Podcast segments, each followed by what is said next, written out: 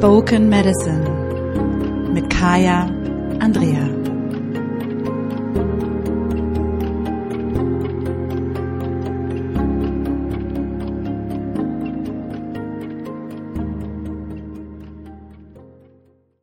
Herzlich willkommen zum Spoken Medicine Podcast.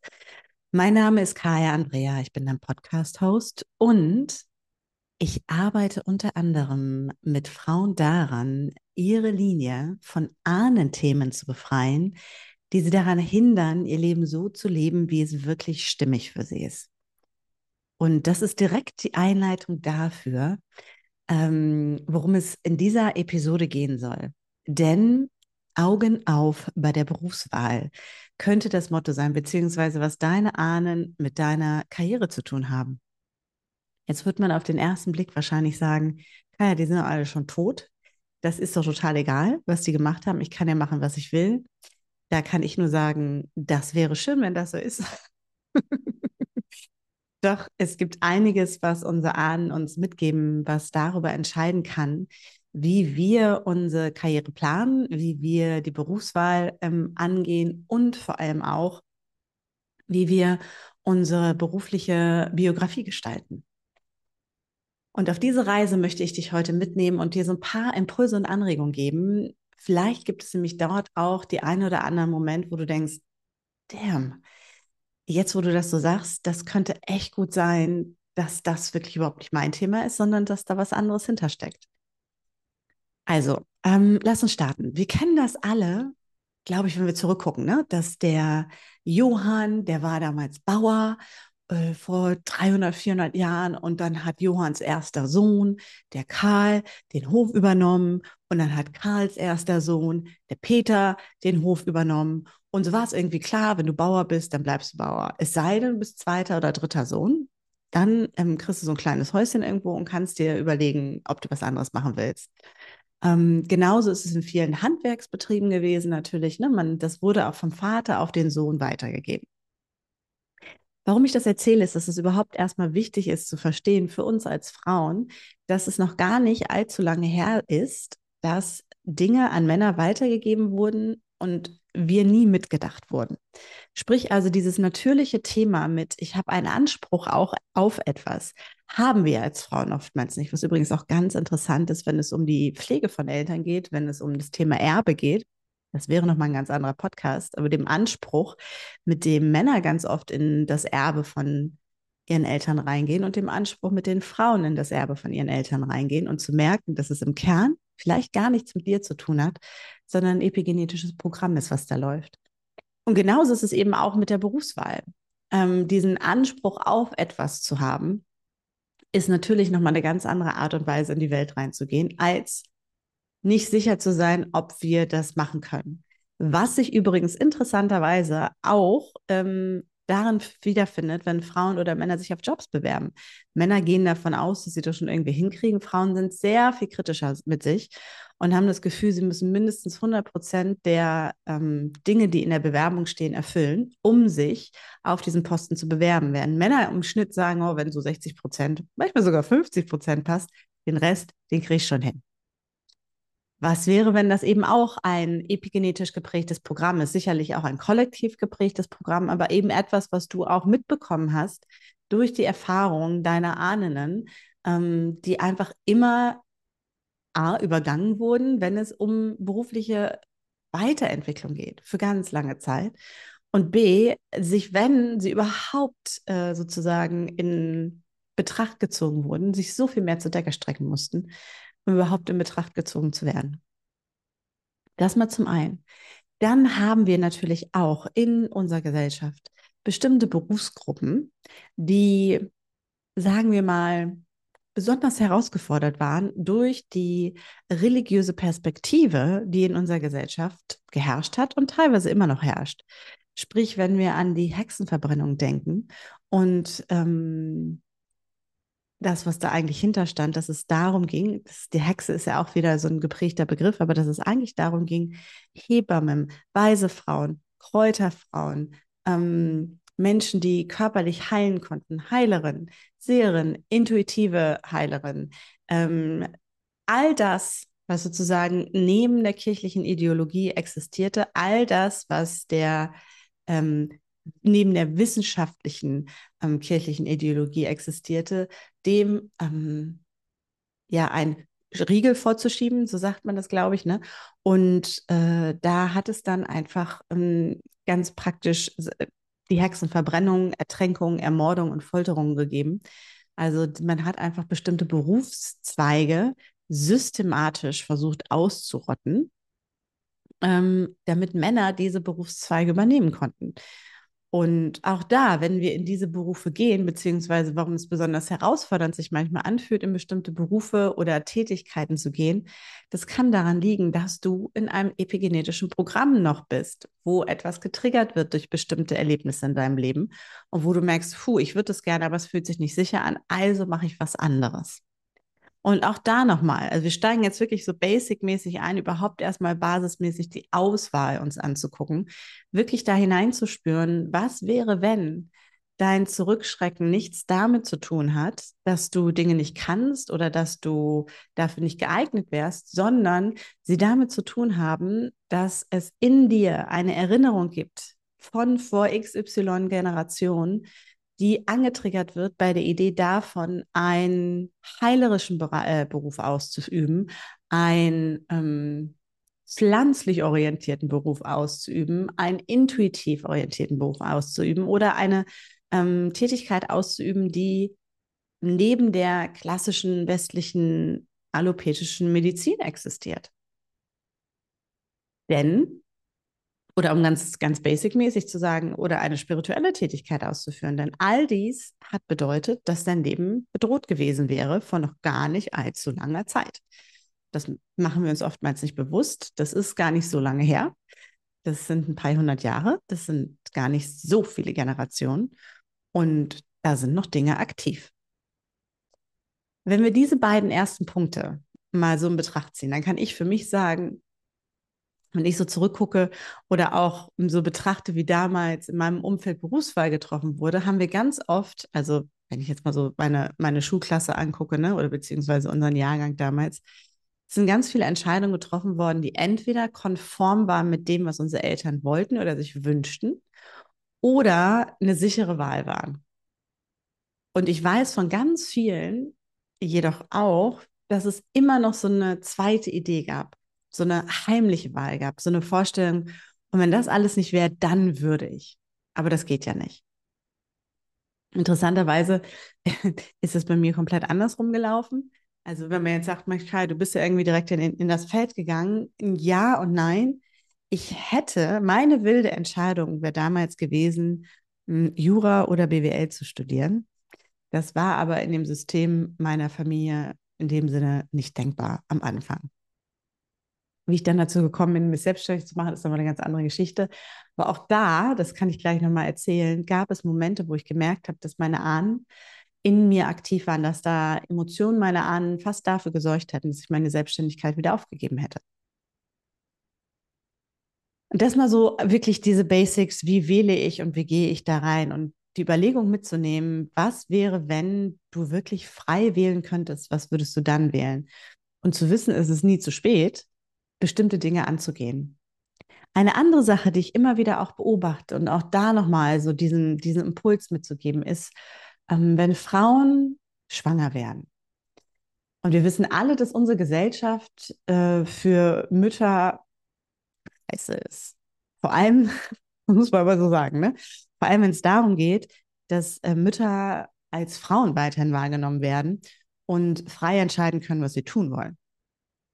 Wir werden als Mütter nur dann wirklich ähm, gut behandelt, wenn wir uns den doch noch sehr patriarchalen und fast schon manchmal dritte Welt, äh, dritte Welt, dritte Reich anmutenden äh, Ideologien und Fantasien für Mutterschaft hingeben. Und alles andere wird uns einfach schwer gemacht. Das muss man einfach so sagen. Und das heißt nicht, dass nicht jede Frau das so machen kann, wie sie möchte. Ähm, es geht mir immer nicht darum zu sagen, das und das ist der richtige Weg, sondern es geht mir darum, dass Frauen grundsätzlich die Wahlfreiheit haben, auszusuchen, was sie wollen. Und dann wirklich wählen zu können, welchen Weg sie gehen wollen. Denn dann kommen wir überhaupt erst in die Gleichberechtigung und die Gleichbehandlung. Und da das Muttersein kein Thema mehr ist für meinen Selbstausdruck als Frau, beziehungsweise mich nicht mehr daran hindern muss. Jetzt ist es so, dass viele der Kundinnen, beziehungsweise es gibt so eine Gruppe von Kundinnen, die ich immer wieder habe, die kommen, weil sie merken, in dem Moment, wo sie schwanger werden, verändert sich auf einmal krass ihre Perspektive zur beruflichen Zukunft. Sie hatten vorher ziemlich klare Ideen davon, wie das aussehen könnte, selbst mit Kind. Es sind auch keine unerwarteten Schwangerschaften unbedingt. Ähm, und merken dann, dass auf einmal Programme in ihnen ablaufen. Das Gefühl, ich kann mein Kind nicht allein lassen. Ich bin eine schlechte Mutter, wenn ich zurück in meinen Job gehe ähm, ich kann doch nicht einfach äh, meine berufliche Tätigkeit wieder aufnehmen und äh, habe dann zu wenig Zeit mit meinem Kind. Ich bin selbstsüchtig, wenn. Es ist schlimm, wenn. Und dann kommen auf einmal solche Sachen wie, es ist lebensbedrohlich, die Konsequenzen sind nicht tragbar, ich weiß nicht, was mir oder meinem Kind passiert, wenn. Und was sich ganz oft herausgestellt hat, ist, dass in diesen Fällen, wenn du merkst, du befindest dich in so einer Situation, wo wir alle wissen, Mutterschaft ist einschneidend und Mutterschaft verändert etwas tief in jeder Frau, die Mutter wird. Und gleichzeitig ist es ein Moment, in dem oftmals alte epigenetische Programme, Ahnenprogramme angeworfen werden, die vorher eben nicht aktiv waren weil es vorher nicht den Moment gab, die Triggersituation in Anführungsstrichen, die dazu geführt hat, dass dieses Programm, Programm aktiv ist. Denn das ist auch nochmal wichtig. Wir haben Ahnenthemen, die wir mit uns tragen, in diesem Rucksack, der uns sozusagen vererbt wurde, die wir vielleicht gar nicht spüren bis zu einem bestimmten Alter, die wir nicht wahrnehmen bis zu einem bestimmten Lebensereignis oder die wir überhaupt nicht, äh, von denen wir nicht wissen, dass sie existieren, bis zu einer bestimmten Situation, die dazu führt, dass sozusagen dieser Trigger Pling macht und aktiv spürbar ist für uns. Weswegen es auch so ist, dass manche Themen, die ich habe, Themen sind, die mein Bruder nicht hat. Dass manche Themen, die mein Bruder hat, Themen sind, die ich nicht habe. Weil dadurch, dass er ein Mann ist und ich eine Frau bin, bestimmte Dinge bei uns einfach eben nicht aktiviert wurden äh, im Aufwachsen beziehungsweise aktiviert werden, plus der Genpool und die Epigenome und der grund grundsätzliche Unterschied, aber das wirklich immer wieder klar zu haben. Ich habe also diese Frauen immer wieder bei mir sitzen und was wir immer wieder feststellen ist, dass viele von den Gedanken, die hochkommen, viele von diesen Ideen, die hochkommen, die mit diesem Schritt ähm, schwanger werden, Mutterschaft, Karriere zu tun haben, die dazu führen, dass so ein innerer Prozess entsteht, in dem wir uns selber zurücknehmen, die dazu führen, dass es diese inneren Gedankenspiele gibt, die dazu, die, die in diese Richtung gehen, ich kann doch nicht, dass das in den aller, allermeisten Fällen Ahnenthemen sind. Und das ist es, was ich meine, wenn ich sage, deine Ahnen entscheiden über deine Karriere es ist mir vollkommen klar, dass wir in einer Gesellschaft leben, die nicht karrierefreundlich ist, die Frauen auf Teilzeit zurückstuft und sie da irgendwie abstellen will und so weiter und so fort. Da brauchen wir, wir überhaupt nicht drüber zu reden. Ne? Feministin sitzt hier, ich bin mir dessen bewusst. Und gleichzeitig, wenn dann dazu noch Themen kommen, die in uns selber aktiv sind und wir nicht darüber im Klaren sind, dass das gar nicht unseres ist, dann werden wir sozusagen nicht nur von außen gesteuert, sondern sogar von innen fremdgesteuert und verlieren die Macht darüber, wirklich im Hier und Jetzt entscheiden zu können, was wir wollen und wie wir es wollen, als Frau, als Mutter, als Partnerin, als Chefin, als Angestellte, wie auch immer. Und das ist etwas, was mir damals, als ich das erste Mal eine Frau hatte, die zu mir kam mit dem Thema, überhaupt nicht klar war. Ähm, und ich bin immer wieder auch erstaunt darüber zu sehen, an wie vielen Stellen wirklich Ahnthemen sind, vor allem wenn es um Unsicherheiten geht bei der Karriereplanung, bei der Berufswahl, ähm, bei der Auswahl des nächsten Schrittes, wenn es um Beförderung geht, dann sind es Themen wie Sichtbarkeit. Es ist nicht sicher als Frau, kann ein Kollektivthema sein oder ein Ahnthema sein, ne? ähm, mich zu zeigen, für meine Themen einzustehen. Und dann ist das der nächste Schritt. Das heißt, wenn ich zum Beispiel geklärt habe, vielleicht, wie ich als Mutter ins Leben gehen möchte. Und auch da wieder, ne, mit den Frauen, mit denen ich arbeite, die Perspektive ändert sich danach komplett. Wenn wir diese Ahnenthemen lösen, dann erlebe ich Frauen, die sich viel mehr in ihre Schwangerschaft entspannen können, die ähm, viel klarer auch danach das Thema Karriere, Beruf, äh, jobliche Tätigkeiten, wie auch immer du es nennen möchtest, angehen wollen. Und zwar mit sich als Zentrum der Entscheidung und nicht mehr mit dem Kind als Zentrum der Entscheidung. Warum das so ist, dass dieses alte Programm hochkommt, und das ist auch nochmal wichtig zu verstehen, weil für die meiste Zeit unseres Daseins, und es ist immer noch so, das ist ja das, was ich vorhin meinte, werden wir, sobald wir Mutter sind, über das Muttersein definiert. Und meine Aufgabe ist dann das Kind. Mein Muttersein und mein Sein wird bewertet am Wohlbefinden und an der Performance des Kindes. Das ist übrigens auch etwas, was noch gar nicht so alt ist, dass man Frauen die Verantwortung für die Erziehung übertragen hat. Ein paar hundert Jahre noch. Es ist nicht so alt. Und sozusagen der Wert und der Erfolg einer Frau darin gemessen wurde, wie gut ihre Kinder in Schule performten, wie brav die waren, ähm, wie, wie gute Bürger in Anführungsstrichen die waren, wie die sich dann gemacht haben. Und die Töchter eben, wie gut die verheiratet werden konnten. Also totally random, das muss man echt mal so sagen. Und das ist ein Programm, was sitzt. Und wenn ich dann da reingehe in das Thema Schwangerschaft und Mutterschaft, und das muss nicht nur in der Schwangerschaft sein, das kann auch in der im Zeiten der Mutterschaft hochkommen. Ne? Also wenn die Mütter, die jetzt zuhören, das kennt ihr vielleicht an der einen oder anderen Stelle. Was wäre, wenn diese Gedanken überhaupt nicht deine sind? Was wäre, wenn dies die Gedanken deiner Großmütter von vor ein paar Generationen sind, die angetriggert wurden, weil es für sie eine Situation war, die so immens war, weil sie vielleicht in Anführungsstrichen versagt haben, weil sie vielleicht für irgendetwas bestraft wurden, weil dort solche Konsequenzen zu erwarten waren, dass sich das so tief in ihr System eingebrannt hat, dass es in dem Moment, wo du schwanger wirst, wieder aktiviert wird.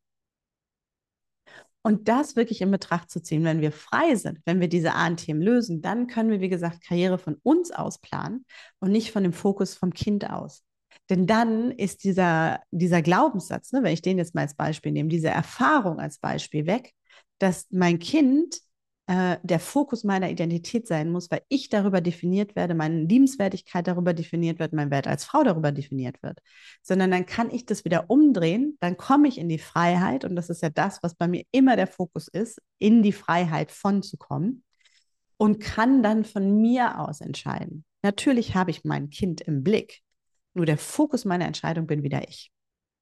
Und das ist das, wie Ahnen und Karriere zusammenhängen. Dass sobald wir Ahnenthemen haben, die angetriggert werden von unserer Berufswahl, von der Idee davon, was wir machen wollen oder die uns eben abhalten, davon bestimmte Dinge zu tun, liegen wir nicht im Zentrum, sondern die Erwartung von einem potenziellen Ereignis, was eine unserer Ahnen, einer unserer Ahnen entweder erlebt hat, ähm, bezeugt hat ähm, oder ähnliches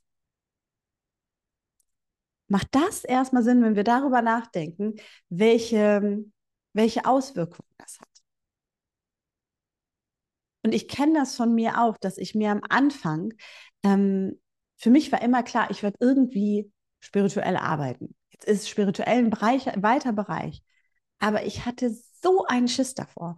Und wenn man sich das jetzt vorstellt, und das ist mir auch nochmal wichtig, ich bin aufgewachsen mit einer spirituellen Mutter, mit einem Vater, der meine Mutter natürlich geheiratet hat und ihm generell offen gegenüber war und es auch akzeptiert hat, was sie gemacht hat. Ich habe mit elf meinen ersten Reiki-Kurs besucht. Ich habe mit 14 meine erste oder 13, 14 meine erste Rückführung gemacht und dann auch gelernt, wie man Rückführung macht. Ich habe, äh, da war ich glaube ich 16, da habe ich meine erste ähm, Soul Retrieval gemacht, also dieses ne, Seelenteile zurückholen. Mit 17, ähm, man würde es jetzt in der Kirche Exorzismus nennen, ne? aber dieses Thema Besetzung, Lösung und so. Also ich bin hyper spirituell aufgewachsen. Meine Mutter hat Jahreskreisfeste bei uns im Garten gefeiert wenn man das so sieht, in dem Hier und Jetzt, und deswegen nehme ich das nochmal so als Beispiel, im Hier und Jetzt gab es keinen Grund für mich, warum ich nicht spirituell arbeiten sollte. Es gab keinen Grund, weil ich wusste, meine Familie akzeptiert das. Ich wusste von ganz vielen Menschen, die ja auch so ticken, ob ich den gut finde oder nicht, ist was anderes. Ne? Die Freunde der Mutter findet man ja immer nicht so mega cool.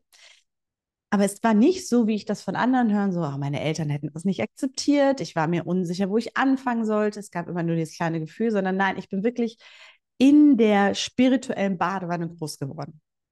Und trotzdem gab es in mir so eine Panik und so eine Unsicherheit. Jedes Mal bei der Vorstellung, dass ich damit arbeiten würde, dass ich damit offiziell rausgehen würde, dass ich mich damit wirklich zeige.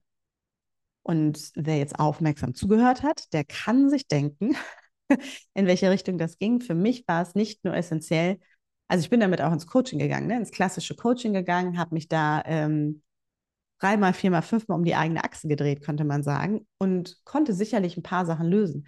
Nur dieses tiefe Gefühl in meinem Körper ist nicht gegangen. Ich habe das auf der kognitiven Ebene alles lösen können. Es war mir im Kopf alles klar.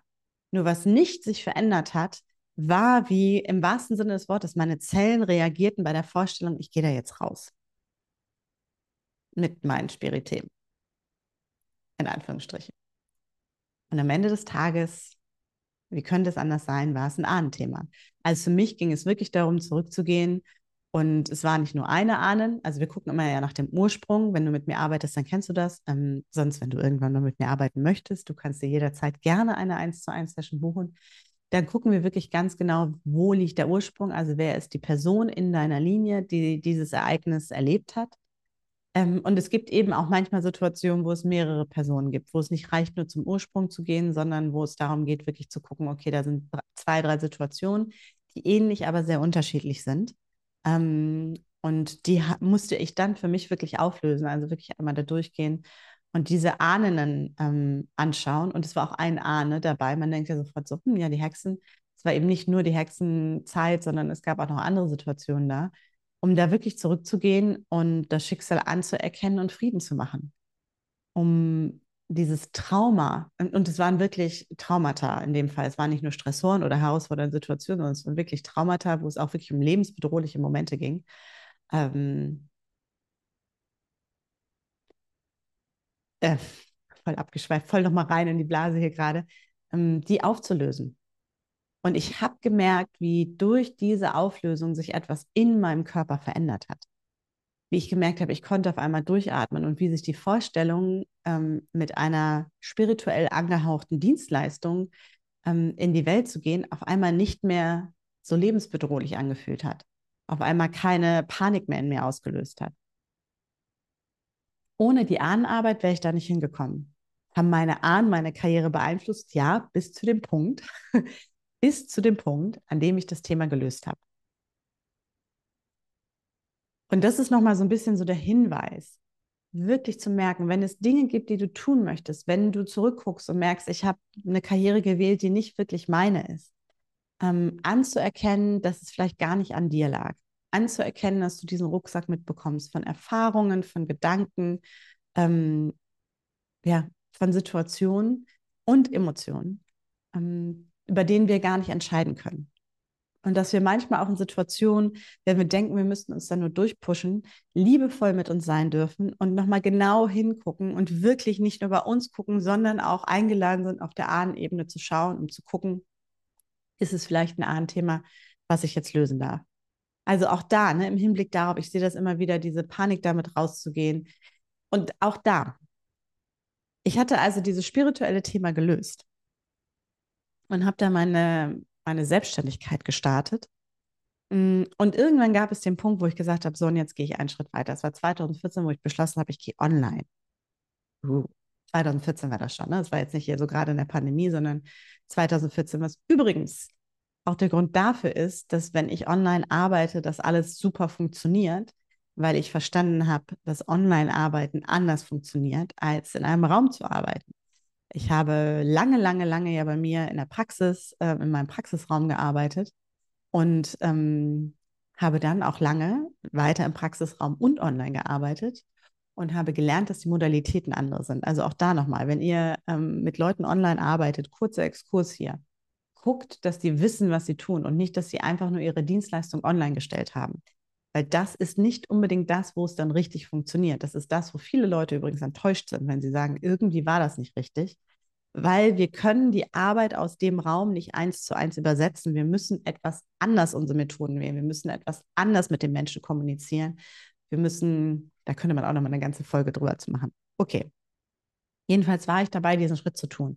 Und online gehen bedeutet natürlich nochmal eine ganz andere Sichtbarkeit zu gehen, weil es bedeutet, dass mich eben nicht wie damals die Leute nur in Hamburg und Umgebung irgendwie kennen, sondern dass im Prinzip ganz Deutschland mich kennenlernen könnte.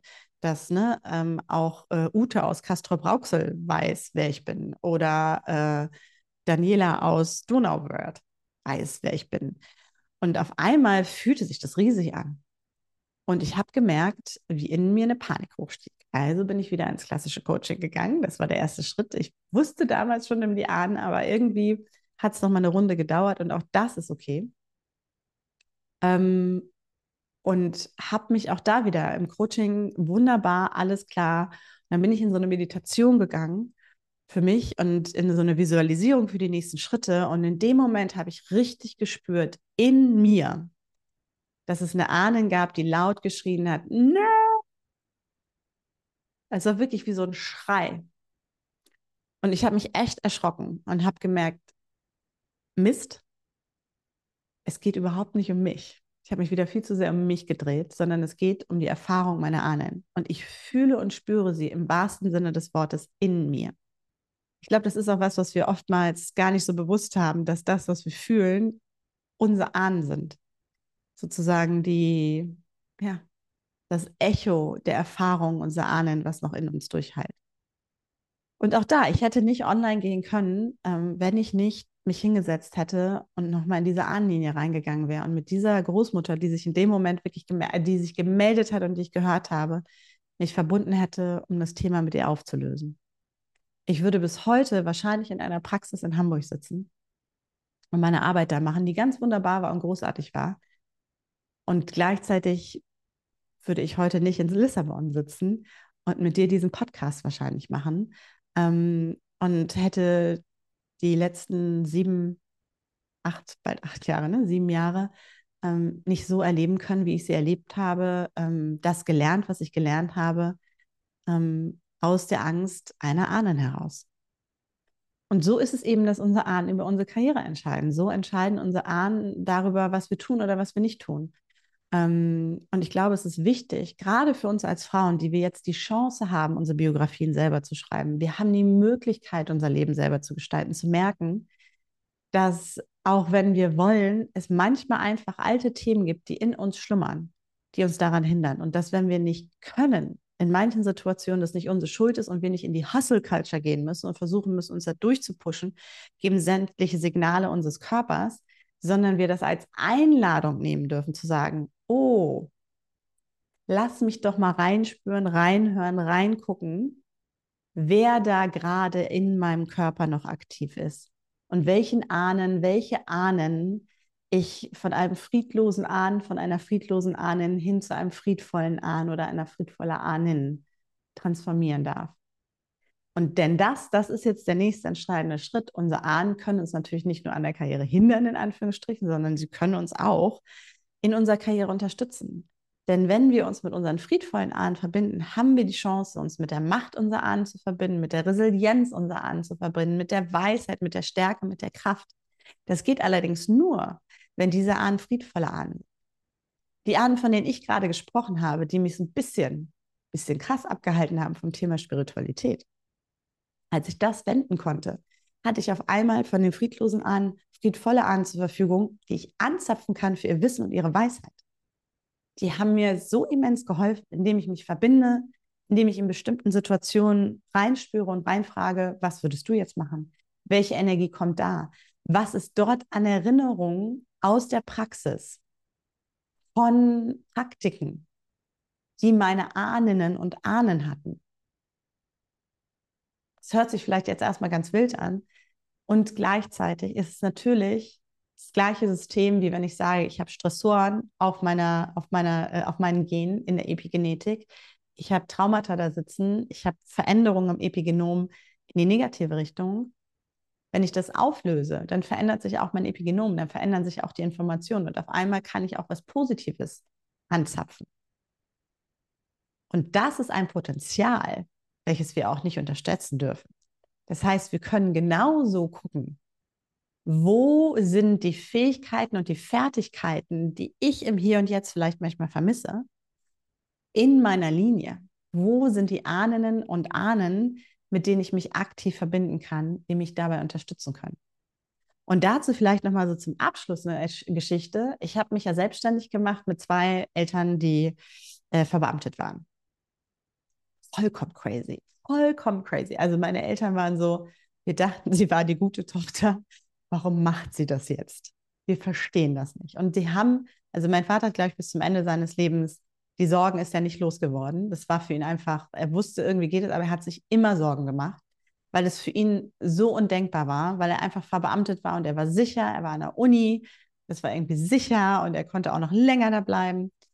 Und ähm, meine Mutter, die durch den Krebs dann eben ihre Rente auch bekommen hat und dann die Dinge, die sie gemacht hat in der Selbstständigkeit, die sie zwischendurch hatte, ähm, waren aber nicht ex existenziell wichtig für sie, weil sie einfach ähm, durch den Krebs eine Rente bekommen hat. Und dann komme ich und mache mich selbstständig. Und es war gruselig für die beiden. Es war richtig, richtig gruselig. Und es war auch nicht einfach für mich, muss ich ganz ehrlich sagen, weil ich eben das Gefühl hatte, ich habe niemanden in der Linie, der mir zeigen kann, wie das geht. Und ich habe niemanden, auf, mit dem ich mich zurückverbinden kann. Es gibt sozusagen kein Netz, was mich trägt. Und gleichzeitig wusste ich, das ist der Weg. Und dann gab es den Moment, an dem wir alte Fotoalben, beziehungsweise ich glaube, mein Onkel hat so ein Fotoalbum fertig gemacht von der Familie meines Opas, der ursprünglich aus Estland kam. Also da kommt die Familie her, beziehungsweise was sich dann rausgestellt hat, was ich da noch nicht wusste, ist, dass mein Großvater, Urgroßvater, also der Vater meines Großvaters, der hat meine Mutter, äh, meine Urgroßmutter in St. Petersburg kennengelernt. Und der war kein Este, der kam aus Berlin. Und er war erfolgreicher Geschäftsmann. Und meine Urgroßmutter und mein Urgroßvater haben äh, in einer, was war das, Fünfzimmerwohnung mit Marmorböden und eingelassenen Bad gewohnt, was echt großzügig war für die Zeit. Der war erfolgreicher Geschäftsmann. Der hatte eine Firma, wie man so schön sagt, ne?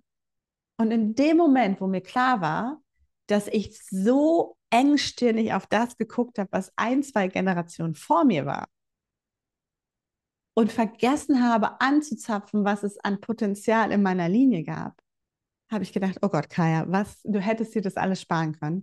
Und natürlich ist mein Opa, also mein Uropa, in dem Fall derjenige, mit dem ich mich immer wieder hinsetze und sage, dadurch, dass ich weiß, dass es dich gibt, weiß ich, dass ich machen kann, was ich mache. Und mich mit ihm zusammensetze, manchmal meine Finanzen mache, wenn ich meine Steuern mache, dann ähm, hole ich meinen Uropa dazu und genauso gibt es auch in deiner Linie, wenn du das Gefühl hast, du machst etwas, was ganz anders ist als das, was deine Eltern oder vielleicht Großeltern gemacht haben, bin ich mir sicher, es gibt irgendjemand in deiner Linie, der eine Erfahrung in diesem Bereich hat.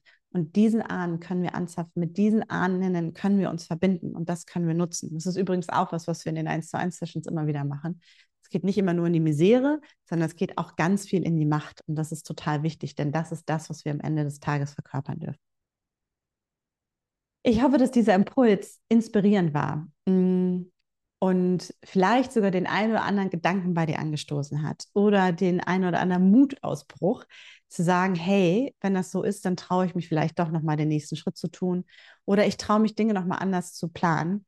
Wenn du den Impuls hast zu sagen, oh, ich habe da ein Thema und ich möchte jetzt gerne tiefer reingucken, dann ähm, kannst du dir gerne eine 1 zu 1 Session buchen. Ich verlinke das hier ähm, unter dem Podcast und ansonsten kannst du einfach auf meine Webseite gehen, kaiandrea.de und bei den 1 zu 1 Sessions gucken und dir eine Ahnen-Session buchen. Ähm, und dann gucken wir da gerne rein und bewegen die Themen. Und was mich natürlich total freut, ist immer wieder auch zu erfahren, wie es dir mit dem Thema ging. Also Kommentare bei YouTube, bei Spotify, auf dem Blog, wo auch immer du möchtest. Lass mich wissen, wie es dir mit dieser Folge ergangen ist und vor allem freue ich mich mega darüber, wenn du den Podcast auf Apple mit fünf Sternen bewertest, denn die Sternchen sind sozusagen die Goldtale des Podcast-Universums und die fünf Sterne bei Apple helfen dem Podcast, dass noch mehr Menschen ihn zu sehen bekommen und zu hören bekommen. Und das fände ich ganz wunderbar. Damit würdest du mich ganz glücklich machen. Ich wünsche dir erstmal eine wunderbare Zeit, bis wir uns wieder hören zur nächsten Episode. Und ähm, ja, vielleicht den einen oder anderen Impuls, der sich aus dieser Episode ergeben hat, wo du sagen, wo du dich traust, nochmal zu sagen, weißt du was, das mache ich jetzt. Denn wir sind die Ersten, die unsere Biografien selber schreiben können. Wir sind die ersten Frauen, die wirklich darüber entscheiden können, wie unser Leben aussehen kann. Und es wäre so schade, wenn wir das aufgrund von irgendwelchen alten Themen, die wir mitschleppen, nicht tun. Und zwar nicht nur für uns, sondern auch für all diejenigen, die nach uns kommen. In diesem Sinne, kreier dir das Leben, was für dich wirklich stimmig ist.